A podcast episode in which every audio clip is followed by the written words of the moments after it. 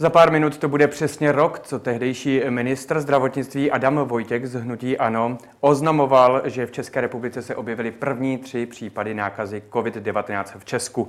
Situace je u nás po roce horší. Dá se říct, že nejhorší na celém světě. Jak z toho ven a jaká cesta nás, nebo jaké kroky a kdo nás do této situace dostal? Právě to probereme v příštích minutách v dnešním epicentru, u kterého vás vítá Jakub Vajnlich.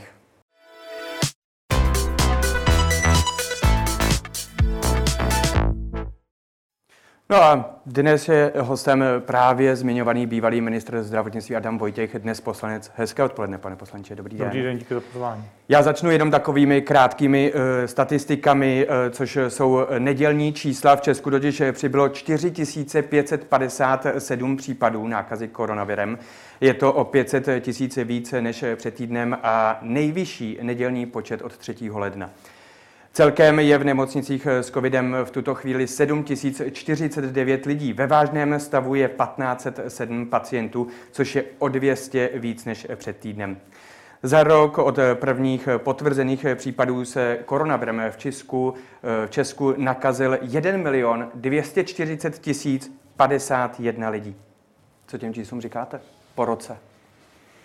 Tak jsou to samozřejmě čísla, která jsou uh, obrovská a Musím říci, že když si dnes připomínáme tedy ten rok od těch prvních třech případů, eh, kdy jsme oznamovali 1. Eh, března, eh, tak jsme si určitě nepředstavovali, že ta čísla budou takováto.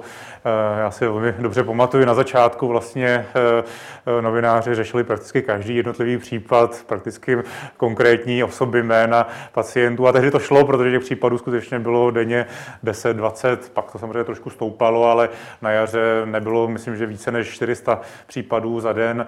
A dnes samozřejmě ta situace je mnohem horší. Takže určitě je to něco, co asi nikdo si nedokázal představit, že se takto ta situace, ta situace vyvine. Jste dnes rád, že nejste ministrem zdravotnictví? Za těchto okolností? Rád, nerad. Eh, samozřejmě je to velmi složitá situace. Určitě bych eh, asi v ní nechtěl být eh, na pozici ministra. Na druhou stranu my jsme také řešili spousta eh, problémů. Ono sice to vypadá tak, že na jaře eh, to byla relativně pohoda, eh, ale byli jsme zase v mnohem složitější situaci v tom směru, že jsme o té nemoci prakticky nic nevěděli. Neměli jsme dostatek informací, vše jsme dělali prakticky na zelené louce, celý systém testování, sběru dat a podobně. Takže také to bylo velmi složité, ale jasné, že teď ten tlak je obrovský a určitě pro mě osobně ten odchod z ministerstva eh, byl na určité hraně, takže já si nedokážu představit, že bych asi teď ještě na ministerstvu působil. Myslím si, že už bych to ani fyzicky, ani psychicky nezvládl. Čekal by vás rozvod doma, i ku příkladu? Možná, že taktéž, protože eh, manželka skutečně už to také špatně snášela, ale ono se to projevilo i na mém zdraví a, a, a dalších věcech, které s tím souvisely a člověk si myslím, že eh, pokud cítí, že už eh, je to na hraně, tak je lepší předat kormidlo dál, než třeba vyhořet. Když mluvíte o vašem zdraví, tam se COVID jste prodělal za ten celý rok, tak jak milion 240 tisíc 51 lidí v České republice? Covid jsem, pokud vím, neprodělal, respektive nebyl jsem nikdy eh, pozitivní, vždy jsem měl testy negativní. Jestli jsem ho prodělal bezpříznakově, nenechával jsem si změřit protilátky, uvažuji o tom, že, že to udělám, ale každopádně zkrátka neměl jsem nikdy příznaky ani, ani, ani pozitivní test, takže naštěstí v tomto směru eh, se držím. Jak jsem říkal, za chvíli to bude přesně rok, eh, co jste oznamoval občanům České republiky a veřejnosti, že jsou v Česku první tři případy koronaviru. Mm-hmm. Pojďme si to připomenout. Dámy a pánové, dobrý den. Eh, my musíme oznámit, že v České republice máme první tři případy eh, nemoci COVID-19 eh, způsobené novým typem koronaviru. Jsou to případy, které tedy byly potvrzeny v rámci Národní referenční laboratoře. Jsou to tedy zatím suspektní případy s tím, že pro tu konfirmaci, tak jak jsme už dříve vlastně popisovali a posíláme ty vzorky do laboratoře v Berlíně. Ovšem s největší pravděpodobností skutečně jsou to eh, tři pozitivní případy. Možná k tomu vyšetření se ještě může pak vyjádřit pan ředitel Březovský, ještě nás si doplní eh, v průběhu konference paní ředitelka krajské stanice v Praze, paní doktorka Jágrová, protože dva případy jsou v Praze na Bulovce, jeden případ je v Ústí nad Labem. Všichni to pacienti jsou izolováni, jsou na infekčních odděleních.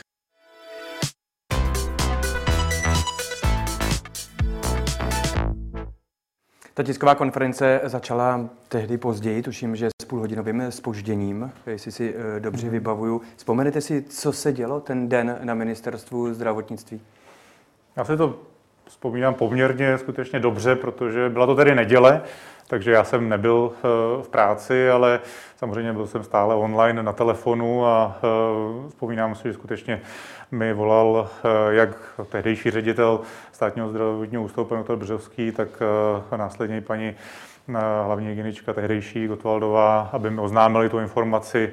A samozřejmě my jsme pak museli svolat tiskovou konferenci, tak abychom to oznámili, ale eh, musím říct, že skutečně byla to spíš otázka času, eh, protože my jsme začali testovat v rámci té Národní referenční laboratoře, tehdy to byla jediná laboratoř na státním zdravotním ústavu, zhruba někdy od poloviny ledna ty podezřelé případy, které se třeba vracely z Číny nebo, nebo mm-hmm. z dalších zemí. Eh, vždy ty výsledky byly negativní celou dobu, ale bylo jasné, že je to otázkou času, kdy skutečně nějaký z těch vzorků bude pozitivní. Ono tehdy trvalo zhruba 11 dní, než jsme eh, měli takových případů zhruba 100. Mm-hmm. Za další dva dny přišlo uzavírání restaurací, za další dva dny se potom eh, omezil pohyb osob. Čekal jste tehdy, že se to takto povleče? že dnes, kdy si připomínáme to roční výročí, bychom mohli být ještě na tom hůř, než jsme byli vlastně tehdy, respektive takto špatně, jak jsme dnes? No už jsme se to dotkli s těmi čísly, jak jste je nadnesl. Skutečně v té době jsem to nečekal, že to bude až takto eh, se vyvíjet. My jsme samozřejmě nevěděli, co nás úplně přesně čeká.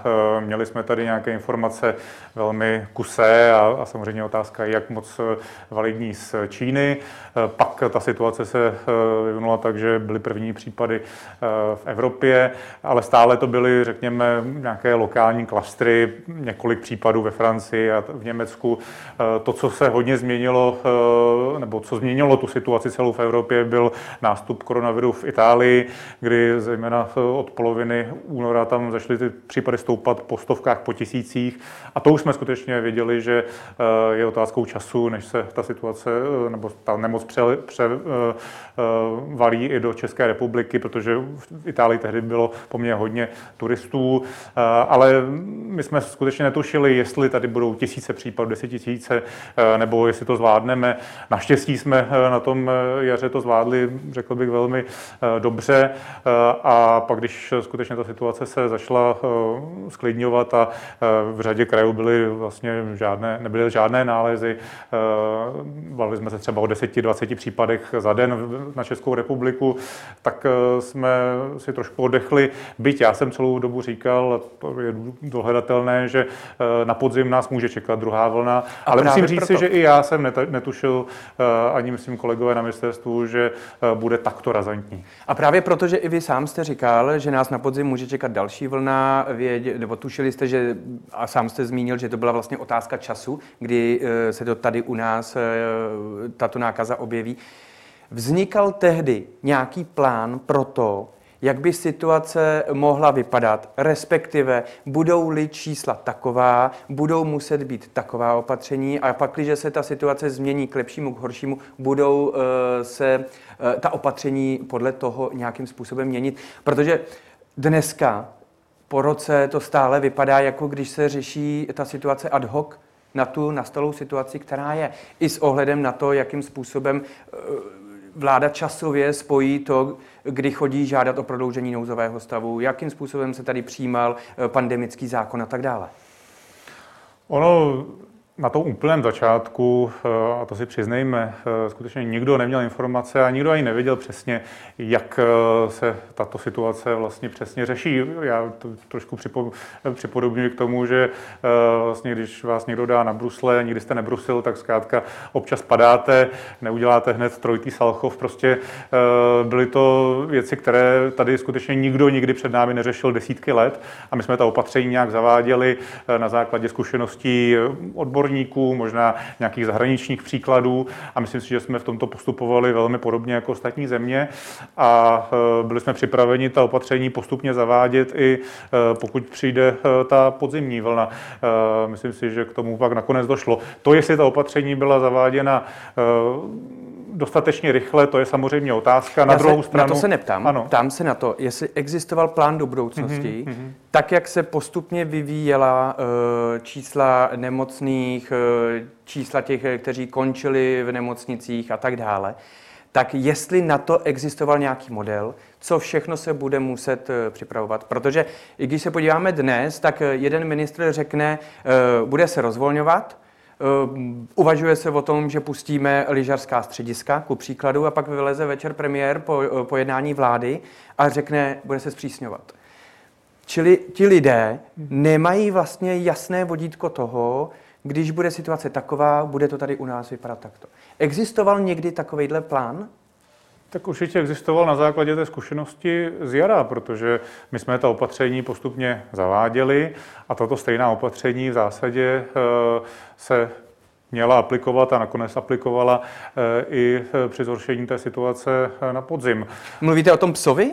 Eh, je to, tak pak Který se to, se často pak se to měnil formovalo, pak se formovalo se to jako pes, ale, ale to, že se eh, vlastně budou omezovat hromadné akce, eh, školy a tak dále, to byly nějaké zkušenosti, které jsme nabrali právě z toho jarního období a tato opatření pak byla připravena, aby byla aplikována i v tom období podzimním. Samozřejmě z hlediska systémového víte, že jsme nejdřív vytvořili onen semafor, který byl různě možná eh, devalvován. Na druhou stranu byl to nějaký aspoň signál pro to, jaká situace v těch krajích je. Eh, v létě skutečně ta situace byla eh, dobrá a pak ministerstvo přišlo s tím systémem PES, který bych řekl, že je vylepšený semafor.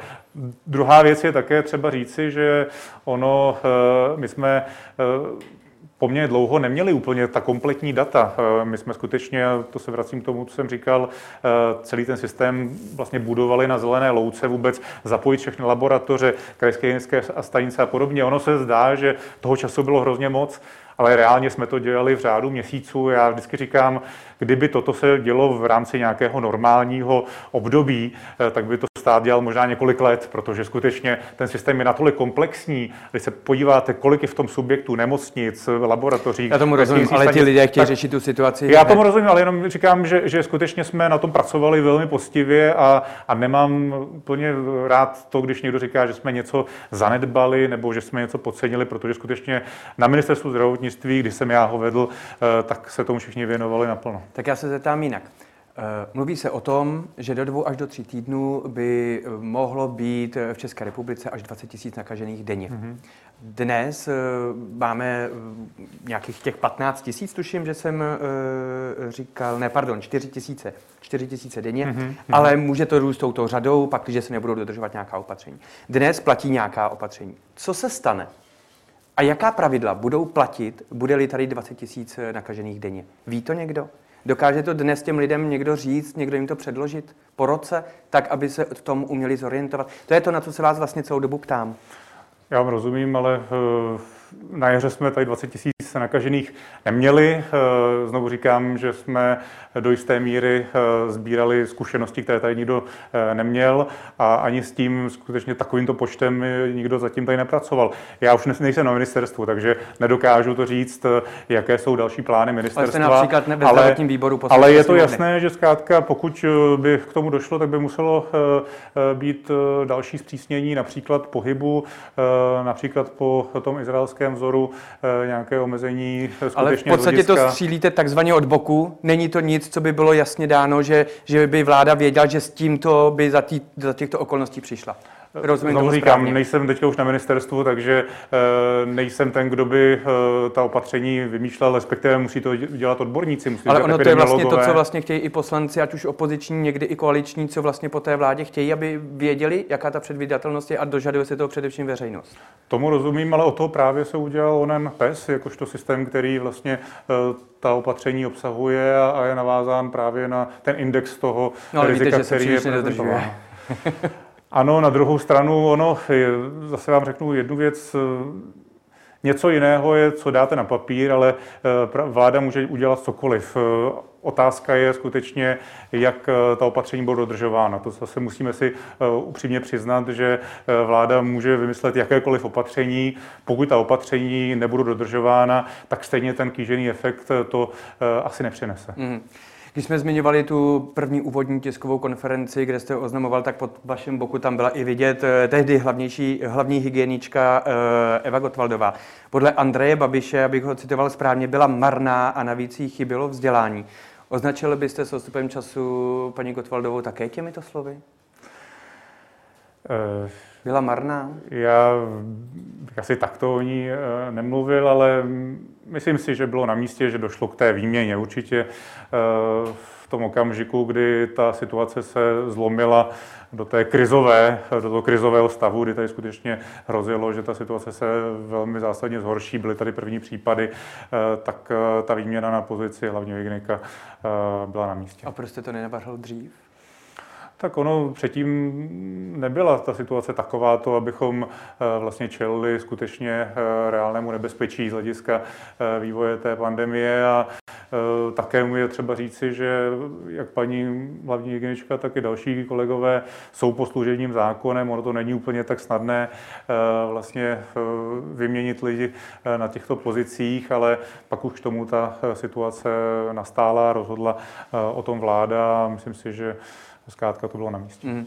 Když už jsem zmiňoval Andrej Babiše, který takto mluvil o paní Gotwaldové, tak eh, on během toho uplynulého roku minimálně dvakrát prokazatelně se pohyboval v blízkosti pozitivně testované osoby. Jednou to byla nová hlavní hygienička paní Rážová, po druhé to byla paní Tinde, šéfka úřadu vlády. Ani jednou ale Andrej Babiš nenastoupil a odmítal nastoupit do karantény. Jaký je to vzkaz a signál pro lidi, kteří eh, a mnohdy si dnes i odborníci epidemiologové stěžují na to, že lidé netrasují, nezůstávají doma a tak dále. Já pokud vím o těch případech dvou, u toho jednoho jsem dokonce byl, protože jsem na tom jednání eh, byl taktéž. Já jsem teď do karantény šel, ale byl jsem prakticky hned vedle eh, paní hlavní hygieničky. To je ale... ten případ, kdy se pan premiér odvolával na ty vysoké stropy a že se v místnosti větrá. Asi ano, ale on říkal, že měl respirátor a je pravdou, že eh, my jsme vydali metodiku ještě za mého působení, kdy pokud člověk má respirátor a setkají se dva lidé, kteří mají respirátor, tak v takovémto případě do karantény nemusí. A to myslím platí i dnes, pokud se něco zásadního Říkáte nezměnilo. dva lidé, a, ta, a paní hygienička chodila rážová, jestli se nemýlím, s rouškou. Ta ten respirátor neměla, čili tam, tam myslím, je pouze že... jenom jeden s tím Ano, ale myslím, že to bylo tak, že pokud má skutečně nějakou, nějaké Eh, krytí, řekněme, těch eh, cest dýchacích. My jsme to totiž to dělali v návaznosti na školy, eh, protože tedy jsme vlastně řekli, že pokud ve školách to bude tak, že učitel má ochranu dýchacích cest a, a žák, tak v takovémto případě nebude karanténa nařízena. Takže myslím si, že podle této metodiky se to, se to řešilo, ale na druhou stranu toto je čistě v gesci hlav, hygienické stanice hlavního města Prahy a ta měla případně rozhodnout o tom, kdo má jít do karantény karantény a kdo nikoli. To máte Já jsem na, na, například na základě toho jednání dostal jasné rozhodnutí hygieny, že mám být umístěn do karantény a to jsem podstoupil. Na druhou stranu pan premiér jde příkladem, nechává se jako první očkovat. Mm-hmm. Byť na to v podstatě věkově neměl nárok, ale aby šel příkladem, tak se očkovat nechal. A v případě, kdy e, byl v kontaktu s nakaženou osobou, tak místo toho, aby šel tedy lidem e, příkladem a nastoupil nějakým způsobem do karantény, což by těm lidem také možná nějakým způsobem ukázalo ten směr, tak e, to v podstatě odmítal a, a, a přicházel s těmi vysvětleními o vysokých stropech. Nevím, jaká přesně byla ta vysvětlení a znovu říkám, eh, protože jsem na tom jednání byl, že eh, celou tu situaci řešila eh, krajská hygienická stanice nebo hygienická stanice hlavní města Prahy a kdo měl jít do karantény, tak do, do, do karantény šel a silně pochybuji o tom, že by řekla panu premiérovi, a jde do karantény a on by to odmítal. Takže myslím si, že to bylo skutečně v gesci hygieniků a já jsem měl dostal rozhodnutí, aby šel do karantény a samozřejmě jsem to akceptoval. Mimochodem, když mluvíme o těch motivaci těch lidí, aby zůstali v karanténě, tak eh, sněmovna nakonec minulý týden neschválila takzvanou izolačku, což měl být 370 eh, eh, korunový příplatek, řekněme, k nemocenské. Dnes vláda probere nový návrh. Ministrině Maláčová bude navrhovat buď 100% platu nebo alespoň pětistovkový příplatek. Mm-hmm. Je potřeba motivovat takto lidi? A pro jakou variantu byste se klonil vy? Mm, tak ono, toto vzniklo na základě debaty právě o tom, že lidé eh, v rámci trasování eh, ne sdělují vlastně všechny kontakty, se kterými se eh, setkali, což samozřejmě pak velmi výrazně snižuje efektivitu toho trasování. A ten argument byl takový, že zkrátka je to otázka finanční, že nechtějí přijít tedy o ty finance, eh, když pracují. Takže je to nějaká cesta, jak je motivovat k tomu, aby skutečně do karantény šli. Jestli ta motivace bude efektivní, to se ukáže až v praxi. To jsou samozřejmě dneska těžko můžeme předpokládat. Já pevně věřím, že ano, byť stále eh, tvrdím, že eh, by každý asi měl také myslet na své blízké a pokud skutečně umyslně nezdělí o tom to krajské stanice krajské stanici nic o tom, s kým se setkal a podobně, eh, tak hrozí, že skutečně třeba jeho nejbližší eh, budou nakaženi a možná skončí v nemocnici a podobně. Takže eh, já si myslím, že je to skutečně o odpovědnosti každého. A tu pokud, ta, pokud ta finanční motivace pomůže k tomu, tak je to jenom dobře. Kterou z nich byste vybral? 370 korun už jste propásli, hmm. takže paní ministrině, a je pravda, že na vládě může vzejít ještě nějaký jiný hmm. požadavek, hmm což často bývá, že eh, zástupci hnutí ANO si proti sobě z ČSSD předkládají často nějaké eh, protinávrhy. Je to koaliční vláda, takže asi legitimní, hmm. ale zatím tady víme o pětistovce a nebo 100% platu. Tak eh, také to bude záležet samozřejmě na nějakých možnostech státního rozpočtu, určitě se k tomu bude vyjadřovat paní ministrině financí. Samozřejmě jsou nějak, nějakým způsobem eh, přirozeně člověk, pokud eh, dostane více peněz, tak by řekl, že ta motivace bude eh, vyšší. Ale bude samozřejmě záležet na možnostech i státního rozpočtu v tomto směru. Mm, děkuji vám za tento blok, ale symbolicky právě dnes, v den prvního výročí, kdy si připomínáme nákazu koronaviru COVID-19 v České republice, začínají platit nová opatření. Čeká nás tří týdenní lockdown. I to probereme v dnešním epicentru s Adamem Vojtěchem.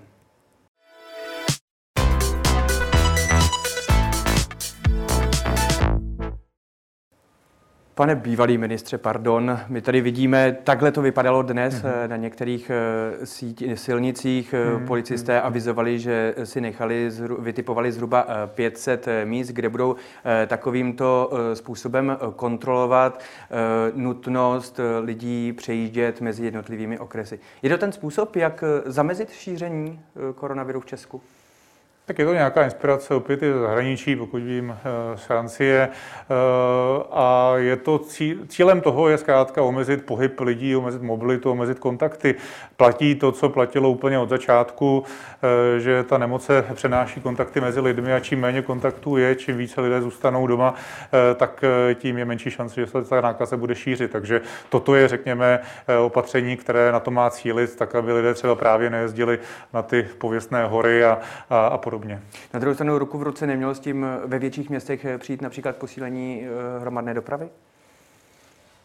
Možná ano, byť to je asi otázka na eh, magistráty jednotlivých eh, měst, ale na druhou stranu, já jsem zrovna sem k vám jel tramvají a nepozoroval jsem, že by v tom byl nějaký problém. Tramvaj byla podobně zaplněná, jako když jsem jezdil před tím opatřením, takže je otázka, jestli to bude mít na to vliv. No zkuste pak kolem páté, šesté hodiny odpoledne. To možná pojedu tady od vás. Všichni mluví, eh, že tím světlem na konci tunelu eh, má být eh, očkování. Kloníte se spíš k tomu, že bude společnost naočkovaná v červnu, což je jakýsi původní plán, řekl bych, nebo dnes dáváte zapravdu například prezidentu Zemanovi, který mluví až o září? Ono, myslím si, že pokud bude skutečně dodrženo to, jak jsou ty dodávky naplánovány a dodavatele, což bohužel není úplně v rukou české vlády. Ty výrobci dodají ty uh, očkovací látky tak, jak mají, tak si myslím, že je reálné, aby uh, v průběhu léta k tomu proočkování došlo. Samozřejmě za předpokladu, že lidé se nechají naočkovat. Musíme stále brát to, že to je očkování dobrovolné. Ale co je nejdůležitější, je naočkovat tu rizikovou skupinu, protože my dva eh, mladí eh, bez, bez, nějakých, eh, bez nějakých asi komorbidit a, a chronických chorob, tak pokud se nakazíme, tak ten průběh nevyžaduje hospitalizaci, ale máme tady seniory, máme tady další, kteří mají chronické choroby a to jsou ti, kteří musí mít přednost, což teďka se děje. A tam si myslím, že je reálné, aby došlo k proočkování v průběhu jara, pokud vše dobře půjde a pak by si hlavně nemocnice mohly ulevit. A jestli už pak dojde k doočkování, očkování, řekněme, toho zbytku populace, bude to jenom dobře, ale důležité je ochránit právě ty rizikové, kteří končí na těch jednotkách intenzivní péče nebo na lůžkách v nemocnicích. Ale proč nám to očkování tak vázne? Ale já bych zase neřekl, že nám vázne. Já jsem se zrovna teďka díval na data v rámci Evropské unie a my na tom nejsme nějak zásadně hůře, ale ani zásadně lépe než ostatní jestli, země. Jestli můžu, tak například seznam zprávy e, přišli s analýzou, že eh, druhou dávku vakcíny dostalo zatím jen 32% lidí ze skupiny eh, fáze A1 nebo 1A, což je ta nejrizikovější. E, cílem bylo proočkovat 70% z této skupiny během ledna a února. Čili nebylo naočkováno nebo proočkováno tímto způsobem více než polovina e, těchto lidí. Říkám, že mluvím o druhé dávce, to znamená, mm-hmm. že mm-hmm. jsou to lidé z těch, kteří se přihlásili k tomu očkování. Mm. Opravdu nevypadá na to, že by ten systém úplně fungoval. Nevím samozřejmě, kde je ten problém. Na druhou stranu, pokud vím, tak dneska očkovací centra jsou připravena očkovat. To znamená, není to problém v tom, že by nebylo kde očkovat, ale tak, jak ministerstvo avizovalo, eh, tak eh, je problém v tom, že skutečně dodávky nechodí tak, jak byly naplánovány. Teď by se ta situace měla, doufejme, zlepšit. Ministerstvo řeklo, že v březnu eh, přijde milion vlastně vakcín nebo těch dávek vakcín. A to by to mělo být 2,6 milionů. A to by mělo, to by mělo tu situaci zlepšit, ale tak, jak vnímám tu situaci třeba já jsem teď aktuálně v Ústeckém kraji v nemocnicích, eh, kde, kde, kde působím v krajské zdravotní, tak tam skutečně jsme připraveni očkovat a není to o tom, že by nebylo kde očkovat. Samozřejmě druhá otázka také je, aby ty lidé byli ochotni eh, se mm, nechat naočkovat. No a neměla tady k tomu být kampaň? Uh, tak kampaň, ono se to hodně skloňuje. Na druhou stranu, eh, myslím si, že se o očkování mluví tolik, jako se nemluvilo nikdy v, ne, v médiích, že skutečně, eh, když se podíváme... Promiňte, tak ale ministerstvo slibovalo přeci kampaň, stejně tak, jako když jsme měli účtenkovku, tak aby se lidem vysvětlilo, proč je potřeba, tak eh, tady byla ať už televizní spoty, billboardy a tak dál. To samé Určitě. slibovalo i ministerstvo zdravotnictví.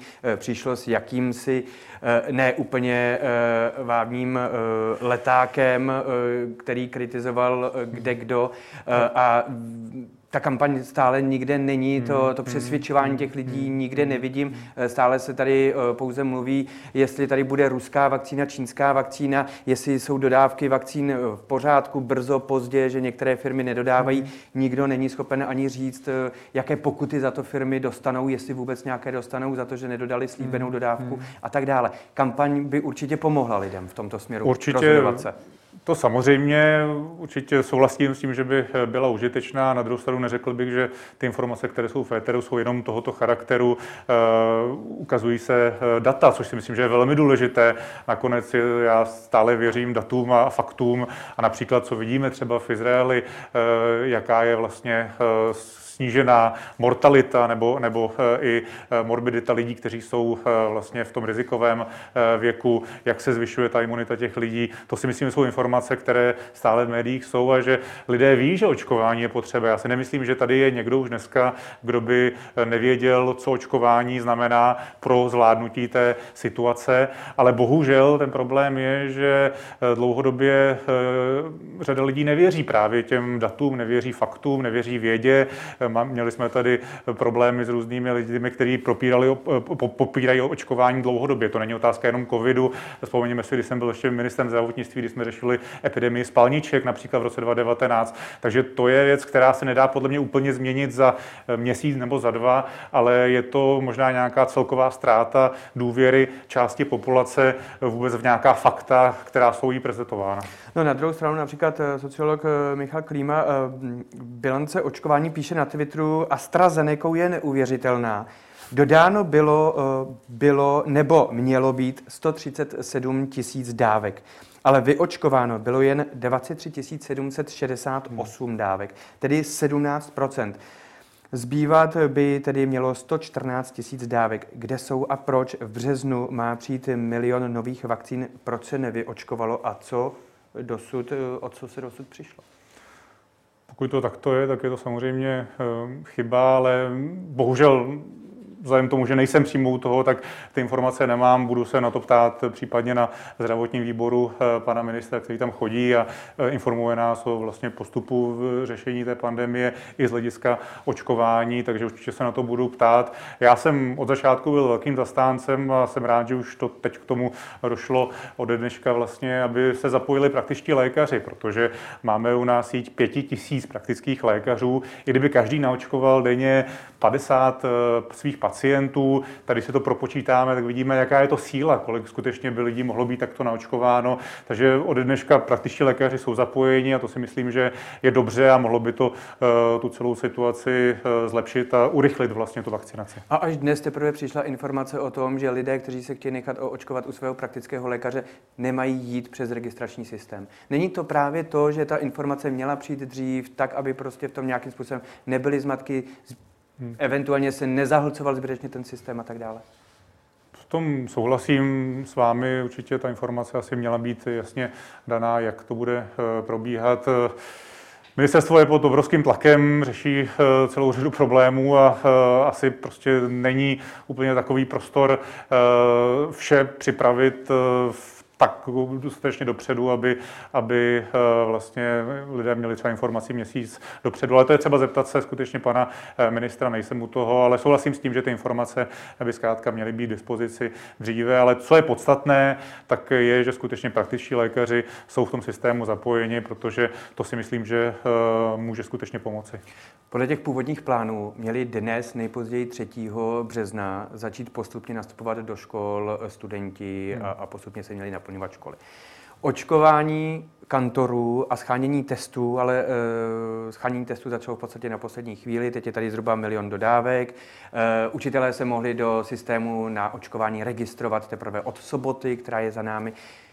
Proč toto nějakým způsobem nezačalo dřív, tak aby eventuálně učitelé nastupovali do škol už na očkovaní? Tak ono eh, nakonec se ukazuje, že bohužel ty školy spíše byly uzavřeny, nebo ten ano, zbytek. ale ze začátku se s tímto takto nepočítalo. Ano, a... to, to je pravdou. Ze začátku se skutečně počítalo, tak jak jsem zase měl spíše informace eh, pouze v roli poslance nebo nějakého sledovatele té situace, že eh, školy budou vlastně testovat v rámci těch otevřených ročníků a s učiteli se úplně primárně nepočítal, respektive v té první fázi očkování. Eh, ta situace v tomto směru nebo ten, ten vývoj dal řekněme, zapravdu těm, kteří říkali, že učitelé mají být eh, prioritně naočkováni. Eh, myslím si, že to je správně, ale na druhou stranu ta situace epidemiologická se zhoršila natolik, že dnes školy eh, očkovány býti, pardon, otevřeny býti nemohou a tím pádem vlastně všechno toto, tyto přípravy se ukazují, že jsou možná až na tu dobu za tři týdny, protože dříve nepředpokládám, že dojde k otevření škol. A měli by nastupovat učitelé a žáci dohromady do škol a že ve chvíli, kdy uh, jedna skupina bude otestovaná, druhá skupina bude plně naočkovaná? Myslím tím i po druhé dávce, případně pokud uh, vakcína vyžaduje. Ano, bavíme se tedy o učitelích ano, ano. Na, naočkovaných. Učitelích a ne, ne, ne, ne, neučitelských pracovnících ano, určitě, ve školství. Eh, tak já si myslím, že pokud skutečně ty učitelé budou naočkováni, tak eh, to pomůže, ale eh, je to jasné, že je otázka, jestli se podaří za ty tři týdny skutečně proočkovat všechny. Zase je to otázka nějaké ochoty všech se nechat naočkovat. Je to stále dobrovolné očkování a pokud jde o to testování, pokud ty testy budou účinné, tak si myslím, že to je asi základ toho, aby vůbec ty školy mohly fungovat, aby se snížilo riziko, že se tam nákaza bude šířit, protože to je také třeba říci, ono eh, se často objevuje debaty vlastně, že děti přece nejsou jakkoliv rizikové a, a nešíří se tam ta nákaza a nemáme proto data. Já si velmi dobře pamatuju, když jsem ještě byl na ministerstvu zdravotnictví, na konci srpna vlastně s panem ministrem Plagou jsme tedy oznamovali, že chceme otevřít školy, nechtěli jsme vlastně mít školy zavřené a když jsme je otevřeli od 1. září, no už to bylo v rámci toho přípravného týdne na konci srpna, tak skutečně každý druhý nový případ covidu se objevil na školách, protože tehdy ta data skutečně ukazovala, že školy jsou místem, kde ta nákaza se poměrně výrazně šíří. Pane, premiére, pane premiére, pardon, pane poslanče, eh, Němci říkají, já teď cituji, srdce Evropy trpí. Taková tam jsou titulky, mluví o České republice a nabízejí nám vakcíny a testy, zatímco náš eh, pan premiér v neděli v televizi v přímém přenosu tvrdil, jak eh, volal saskému premiérovi a domluvil s ním vakcíny, tak saský premiér naopak tvrdí, a dále do tisku prohlášení položili jsme si otázku, zda počkat, než nás požádají, nebo se sami zeptat tak jsme se zeptali. Konec citátu. Asi je teď jedno, jak to bylo nebo eh, nebylo, to ať si každý udá asi obrázek sám, ale je toto potvrzení faktu, že náš systém nefunguje a že potřebujeme pomoc ze zahraničí? Já bych neřekl, že náš systém nefunguje. Myslím si, že to, co dokážou nemocnice vlastně, jak se ten systém funguje. Pardon, já myslím očkovací systém ano, a ano, testování. Protože jsme ano. se bavili třeba i o dalších věcech.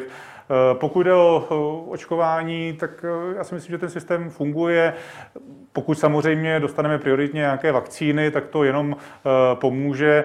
Je to nějaká solidarita. Já si myslím, že jsme v Evropské unii, jsme solidární. Já si pamatuju, když jsme na jaře například nabízeli Francii, že jí vezmeme těžké případy pacientů s COVID-19, protože Francie na tom byla velmi špatně, takže to si myslím, že je zcela přirozené a teď Němci, jakožto náš soused, ta spojenec, řekněme, nám nabízejí svou pomoc. Mm-hmm. Prezident Miloš Zeman v televizi Prima řekl, že svědomím premiéra eh, poslal Rusku žádost o vakcíny Sputnik V. Eh, a oba dva svorně říkají, že by tu vakcínu jsme mohli tady u nás mít eh, v Česku i za předpokladu, že by neměla certifikát Evropské lékové agentury. Jste proto, aby ministerstvo zdravotnictví udělilo výjimku a mohlo se očkovat eh, touto vakcínou u nás bez eh, posvěcení Evropského úřadu a SUKLu po případě? Já spíše jsem zastáncem toho, že bychom měli držet tu centralizovanou registraci, jak se to nazývá, eh, v rámci Evropské lékové agentury. Tam je skutečně nutné zdůraznit to, že každá vakcína, která je aplikovaná lidem, tak musí být účinná, bezpečná, musí k tomu předložit veškerou dokumentaci, veškerá data. Eh, to není nějaká otázka pocitů, ale skutečně, že eh, ta data musí být jasně prokazatelná. Pokud eh, výrobce této vakcíny tato data má a, prokáže je, tak nevidím žádný důvod, proč by nemohla být ta vakcína vlastně registrována na té centrální úrovni proč se vlastně v rámci Evropské lékové agentury. registraci? To skutečně nevím. Eh, eh, pokud ta data poskytne České republice, a budou dostatečně validní a bude skutečně jasné, že ta vakcína je účinná, je bezpečná a dá k tomu samozřejmě na SUKL stanovisko. Byť to není SUKL, který pak rozhoduje o té výjimce, eh, tak možná to může být k nějaké debatě, ale já si myslím, že skutečně bychom měli primární tou cestou centrální registrace v rámci Evropské lékové agentury. Mm. Měli by mít lidé možnost si vybrat, eh, kterou vakcínou budou o očkování? Pokud těch vakcín bude dostatek a, a budeme tady mít 4-5 vakcín eh, nebo typů vakcín od různých výrobců, eh, tak ano, ale zatím jsme spíše v té situaci, kdy jsme rádi v vozovkách za každou vakcínu, která přijde a v takové to situaci asi není úplně možné mít nějaký zásadní výběr. Ta situace se určitě bude vyvíjet, možná, že na, na podzim třeba bude ta situace taková, že tady budeme mít 8 vakcín, bude jich dostatek a lidé skutečně si budou moci vybrat. Mm-hmm. Vládní poslankyně Kateřina Valachová z ČSSD mi v rozhovoru, který u nás vyjde zítra, e, řekla, že vláda není žádný sehraný orchestr. Což možná ukazuje i fakt, že se aktuálně například ve vládě dohadují právě kvůli zmiňované izolačce, nebo že jestli mají zůstat nebo nezůstat otevřené firmy a průmyslové hmm, podniky. Hmm. Je podle vás eh, na místě testovat eh, v podnicích a nebo je raději zavřít? Z pohledu eh, čistě zdravotního epidemiologického je vždycky nejjednodušší a možná i nejlepší vše zavřít. Ale na druhou stranu já vnímám to, co říká třeba pan minister Havlíček, že ty průmyslové podniky není úplně ani snadné zavřít, řekněme tak, že zítra zavřou a všichni odejdou z těch fabrik a, a vrátí se za tři týdny. Má to spousta konsekvencí. Technicky to ani není možné. Je tam spousta subdodavatelů. Ten průmysl, pokud jsem slyšel informaci, tvoří asi třetinu českého HDP a musíme si také uvědomit, že stát eh, potřebuje nějaké peníze na to, aby právě platil případně kompenzace a měl nějaký výběr daní. Takže eh, je toto velmi senzitivní a proto si myslím, že eh, ta cesta povinného testování, povinného nošení ochranných prostředků je v tuto chvíli asi schůdnější pro to, abychom vůbec byli schopni ekonomicky tu situaci zvládnout, protože jinak by mohlo hrozit, že by stát skutečně na to poměrně výrazně doplatil a asi nikdo nechce být v situaci, kdyby skutečně došlo k nějakému masivnímu výpadku třeba výběru daní a stát by vlastně třeba neměl ani peníze na to, aby pokryl ty kompenzace, které jsou nezbytné. Mm-hmm. Na začátku tohoto bloku jsme eh, mluvili o této fotografii, kdy policisté kontrolují eh, li, lidé v autech na cestách, eh, proč přejíždějí mezi okresy, zda mají po potřebné prohlášení, kam jedou a tak dále. Jak ale vysvětlit například lidem na menších vesnicích, že když chtějí jít ven, projít se na vzduch a tak dále, že můžou dojít pouze k ceduli vesnice, ve které bydlí? Dá se to vysvětlit pouze tak, že jsme v naprosto bezprecedentní situaci a jak bylo řečeno i vládou, teď jsou klíčové tři týdny před námi a jediná cesta, jak tu situaci zvládnout, je maximálně omezit kontakty mezi lidmi a, a zůstávat pokud možno doma. Chápu, že to není pro někoho příjemné, asi to je logické, ale na druhou stranu eh, je to nejbezpečnější a největší přínos právě člověk udělá pro řešení té situace tím, že bude zůstávat doma. Takže to je jediné vysvětlení, které to má. Určitě to není nějaká šikana, určitě vláda, a můžu to říct za mou zkušenost, není šťastná, že tady máme nouzový stav, že tady máme opatření. Eh, určitě by byla nejradši, kdyby tady žádný covid nebyl, ale bohužel tady je a je třeba skutečně nyní eh, tu karanténu nebo ten lockdown, jak se tomu říká moderně, eh, zvládnout tak, abychom eh, hlavně vyprázdnili nemocnice, protože ta situace v nemocnicích prostě je velmi špatná. Jednotky intenzivní péče už nestíhají, v řadě krajů máme vyčerpané kapacity a jediné řešení je, že se skutečně sníží počet nakažených, protože procentuálně už dneska víme, že z toho objemu nakažených vždy nějaké procento skončí v nemocnici. To znamená, čím méně bude nakažených, tímto procento nebo ten objem eh, těch nakažených, kteří skončí hospitalizací, eh, bude nižší. Souhlasíte s premiérem Andrej Babišem, který říká, pokud to neuděláme, celý svět uvidí Bergamo v Čechách. Náš zdravotnický systém to nebude schopen ustát. Jako o Bergamu potom premiér mluví eh, především o chybu. Hmm. Souhlasil byste? Připomenu, že Chebu. Eh, Bergam je eh, středi, italské středisko, ano. kde se objevily eh, v loňském roce vlastně velké počty nákazy. Ano, a hlavně tam kolabovali nemocnice. A kolabovali tak, tam právě nemocnice, lidé tam Určitě zůstávali. v řadě nemocnic ta situace je, je na hraně a s takovouto situací si není schopen poradit žádný systém zdravotní na světě, byť ten náš určitě je možná mohutnější z hlediska počtu lůžek třeba než ten italský. A když se podíváme, co se dělo právě v tom jarním období, a nebyla to jenom Itálie, Itálie, Španělsko, Belgie, New York, Londýn a tak dále. Zkrátka všude eh, ty zdravotní systémy byly přetížené a to určitě si myslím, že nikdo nechce. A není to jenom o tom, že eh, se staráme o ty covidové pacienty, ale já stále říkám, že eh, to možná ještě horší je v tom, že se pacienti necovidoví nedostanou ke své péči, protože prostě pro ně není eh, v té nemocnici místo. Takže tady jsou odkládány operace, které eh, měli ty pacienti prodělat třeba už před několika měsíci. Takže nemyslíme si, že to je jenom o covidu, ale je to o tom, aby vůbec ty nemocnice byly schopny poskytovat komplexní péči pro všechny pacienty, kteří to potřebují. Je dobře, že zůstávají eh, zavřené nemocnice, pardon, školy, hmm. restaurace, většina obchodů a tak dále, například květinářství zůstávají otevřená. Já se přiznám, že nevím přesně, jaká úvaha je za, tou, eh, eh, za touto výjimkou. Je to prý kvůli tomu, aby lidé mohli eventuálně kupovat eh, květiny, svíčky na zahradu nebo, a tak dále. Nebo tak je dobře, že počet těch výjimek obecně se snížil, což si myslím, že je na místě v této uh, situaci. Můžeme se bavit o pětináctých nebo ne, to asi není úplně to klíčové, ale uh, třeba u restaurací, byť to lidé neradi slyší, tak skutečně to je jedno z nejvíce rizikových prostředí, protože tam lidé eh, při konzumaci logicky nemají roušku, často samozřejmě jsou tam hlušnější a podobně a víme už dneska z různých studií, že to je to místo a, a ten způsob vlastně kontaktu, kde se koronavirus šíří nejvíce. Takže eh, opět není to nějaká šikana eh, restauratérů a provozovatelů hospod, ale je to už skutečně na základě zkušeností, které máme i vědeckých studií prokázáno, že eh, pokud někde nemám roušku, mluvím, křičím, tak se koronavirus šíří velmi intenzivně. Budou tři týdny lockdownu podle vás stačit?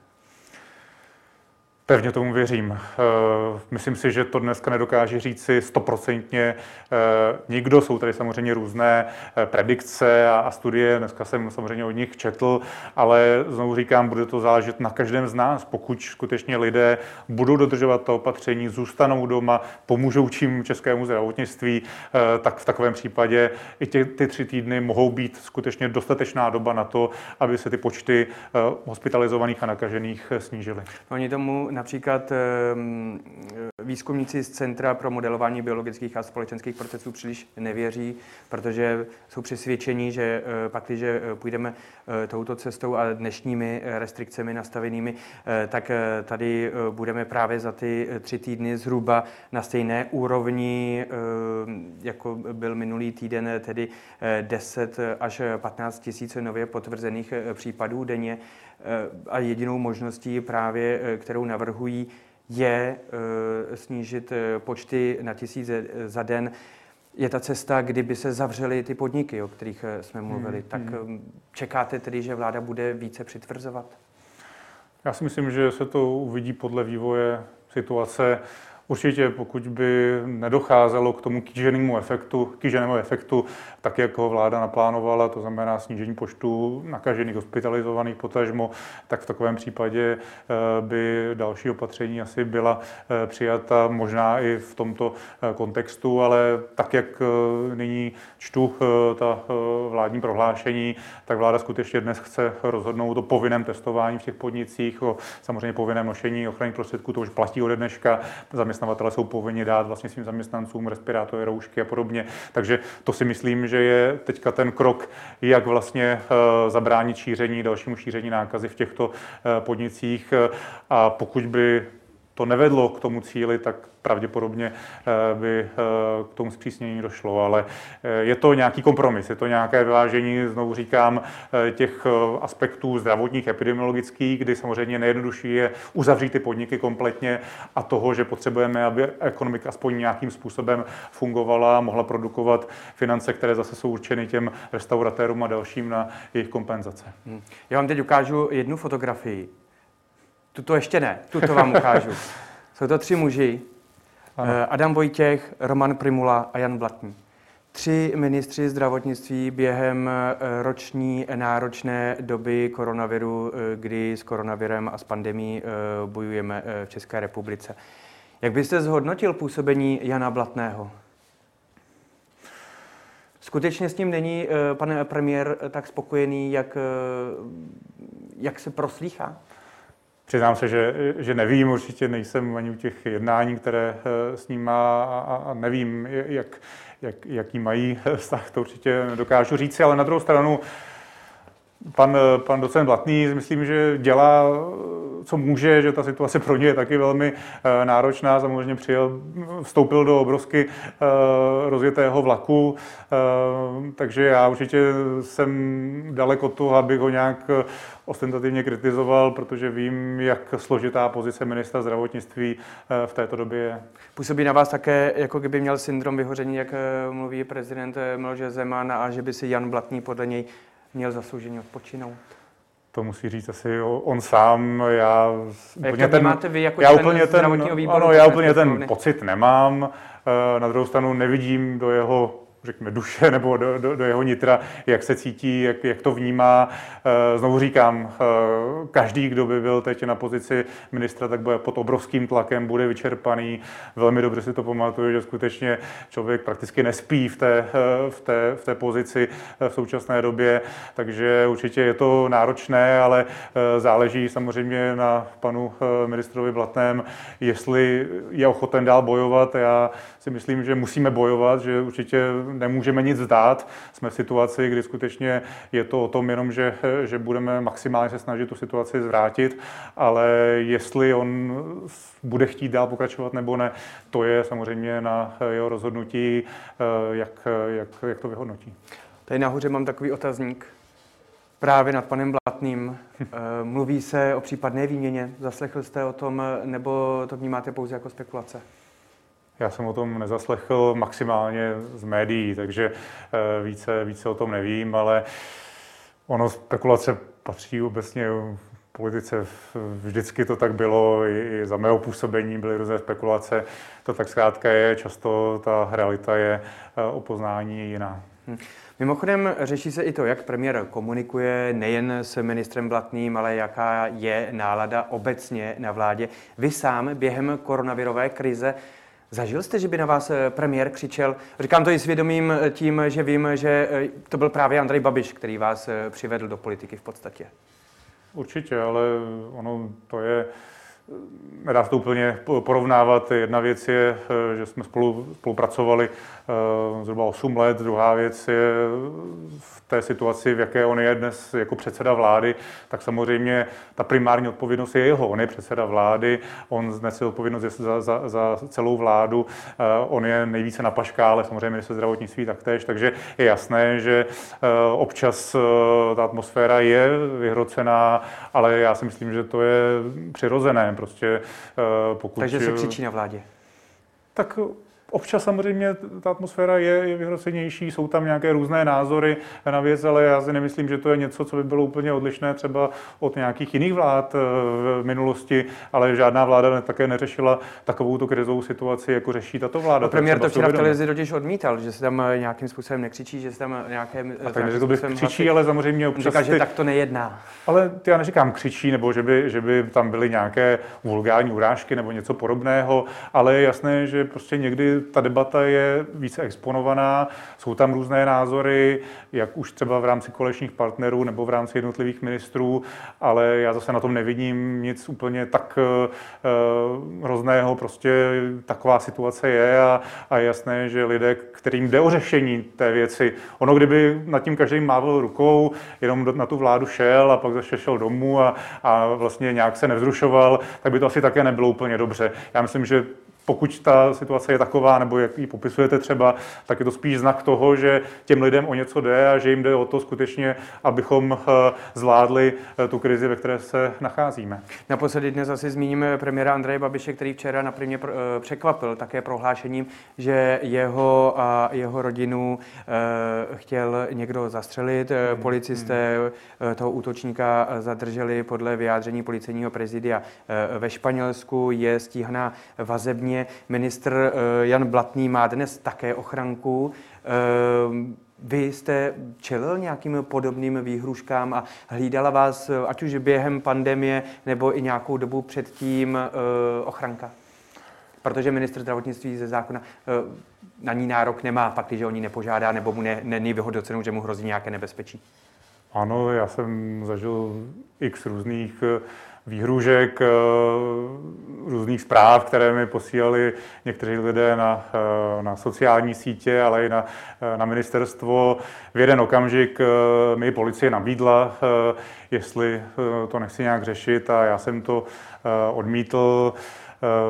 Já to beru tak, že zkrátka toto je součástí do jisté míry politiky. Samozřejmě pokud už to přeroste, a to musí vyhodnotit policie eh, přes nějakou eh, únosnou míru, kdy skutečně je tady reálné nebezpečí, že by mohlo dojít eh, k nějakému ataku na toho, policist, na toho politika, pardon, tak je ta ochranka na místě. Já mohu, nevím, co se tam stalo, nebo i v tom případě, o kterém hovoříte kolem pana premiéra, takže asi to policisté takto vyhodnotili i třeba u pana ministra, ale i pan bývalý minister Primula měl ochranku. V mém případě jsem to bral tak, že že možná jsem to nebral úplně tak vážně, ale bral jsem to tak, že to není něco, co by bylo bezprostředně hrozící a ani policie na tom nějak zásadně netrvala. Ale jasné, že pokud je člověk v takovéto pozici, tak mu chodí jak dobré zprávy, tak zprávy hrubé, urážlivé, agresivní a někdy jsou v nich i nějaké výhrušky, ale když se podíváte na sociální sítě, tak takovýchto zpráv jich tam plno. Prostě bohužel internet a sociální sítě v některých lidích zbuzují mm-hmm. vlastně tento pocit, že mohou eh, ostatní urážet a, a být velmi eh, agresivní. Pojďme k té poslední fotografii, kterou jste viděl. Na ní jste se svojí ženou, tuším, že v říjnu 2019 jste měli svatbu, jestli se nemýlím. Ano, ano, ano. Pojede s vámi vaše paní do Finska? Uvidíme, zatím eh, to není úplně potvrzeno, jak eh, to celé eh, dopadne, takže zatím je to v nějakém procesu, ale samozřejmě je to moje manželka, takže určitě bych byl rád, aby se mnou byla kdekoliv budu v budoucnu. Mimochodem, kvůli diplomatickému postu jste už nějakým způsobem, řekl bych, ve službách ministerstva zahraničních věcí, protože to je takový předstupeň toho, abyste se vlastně mohl stát diplomatem. Zatím nikoliv, eh, znovu říkám, není to ještě úplně ten proces nějak eh, ukončen, konfirmován a já jsem jasně řekl opakovaně, eh, že chci dokončit mandát poslance. Myslím si, že to je poctivé, pokud mě občané zvolili, tak aby skutečně ten čtyřletý mandát dokončil do října a pak případně řešil další angažma. To znamená, kurz na ministerstvu trvá minimálně dva měsíce, jestli se nemýlím? Ano, zhruba. Mandát vám končí někdy v říjnu? Ano. To znamená, že do Finska byste mohl odlétat eh, na začátku příštího roku? Je to možné, ale znovu říkám, není to potvrzeno ani ten termín, ani jak to přesně bude, bude probíhat. Takže ten proces běží a je i v souladu s nějakými diplomatickými zvyklostmi, že se úplně eh, detaily eh, nekomentují, dokud skutečně to není finálně eh, potvrzeno. A jak říkám, do října určitě pro mě se nic nemění a zůstávám poslancem a chci dokončit i práci, kterou mám v poslanecké sněmovně rozjednánu nebo rozpracovánu, protože je tam spousta zákonů, které jsem ještě jako minister do sněmovny poslal a jde mi o to, aby byly schváleny. Učíte se finsky? Neučím se finsky zatím. Eh, myslím si, že zrovna tyto země obecně ve Skandinávii jsou známy tím, že tam prakticky každý mluví uh, anglicky, takže myslím si, že to je uh, adekvátní uh, znalost angličtiny, ale určitě samozřejmě případně, pokud by to bylo tak, jak, tak, jak říkáte, tak asi bych musel i částečně se tamní jazyk naučit. Hmm. Pane poslanče, díky moc, že jsi si udal čas a přišel k nám do studia Blesku. Díky za pozvání. No já už jen připomenu, že další epicentrum pro vás připravíme opět zítra. Na viděnou.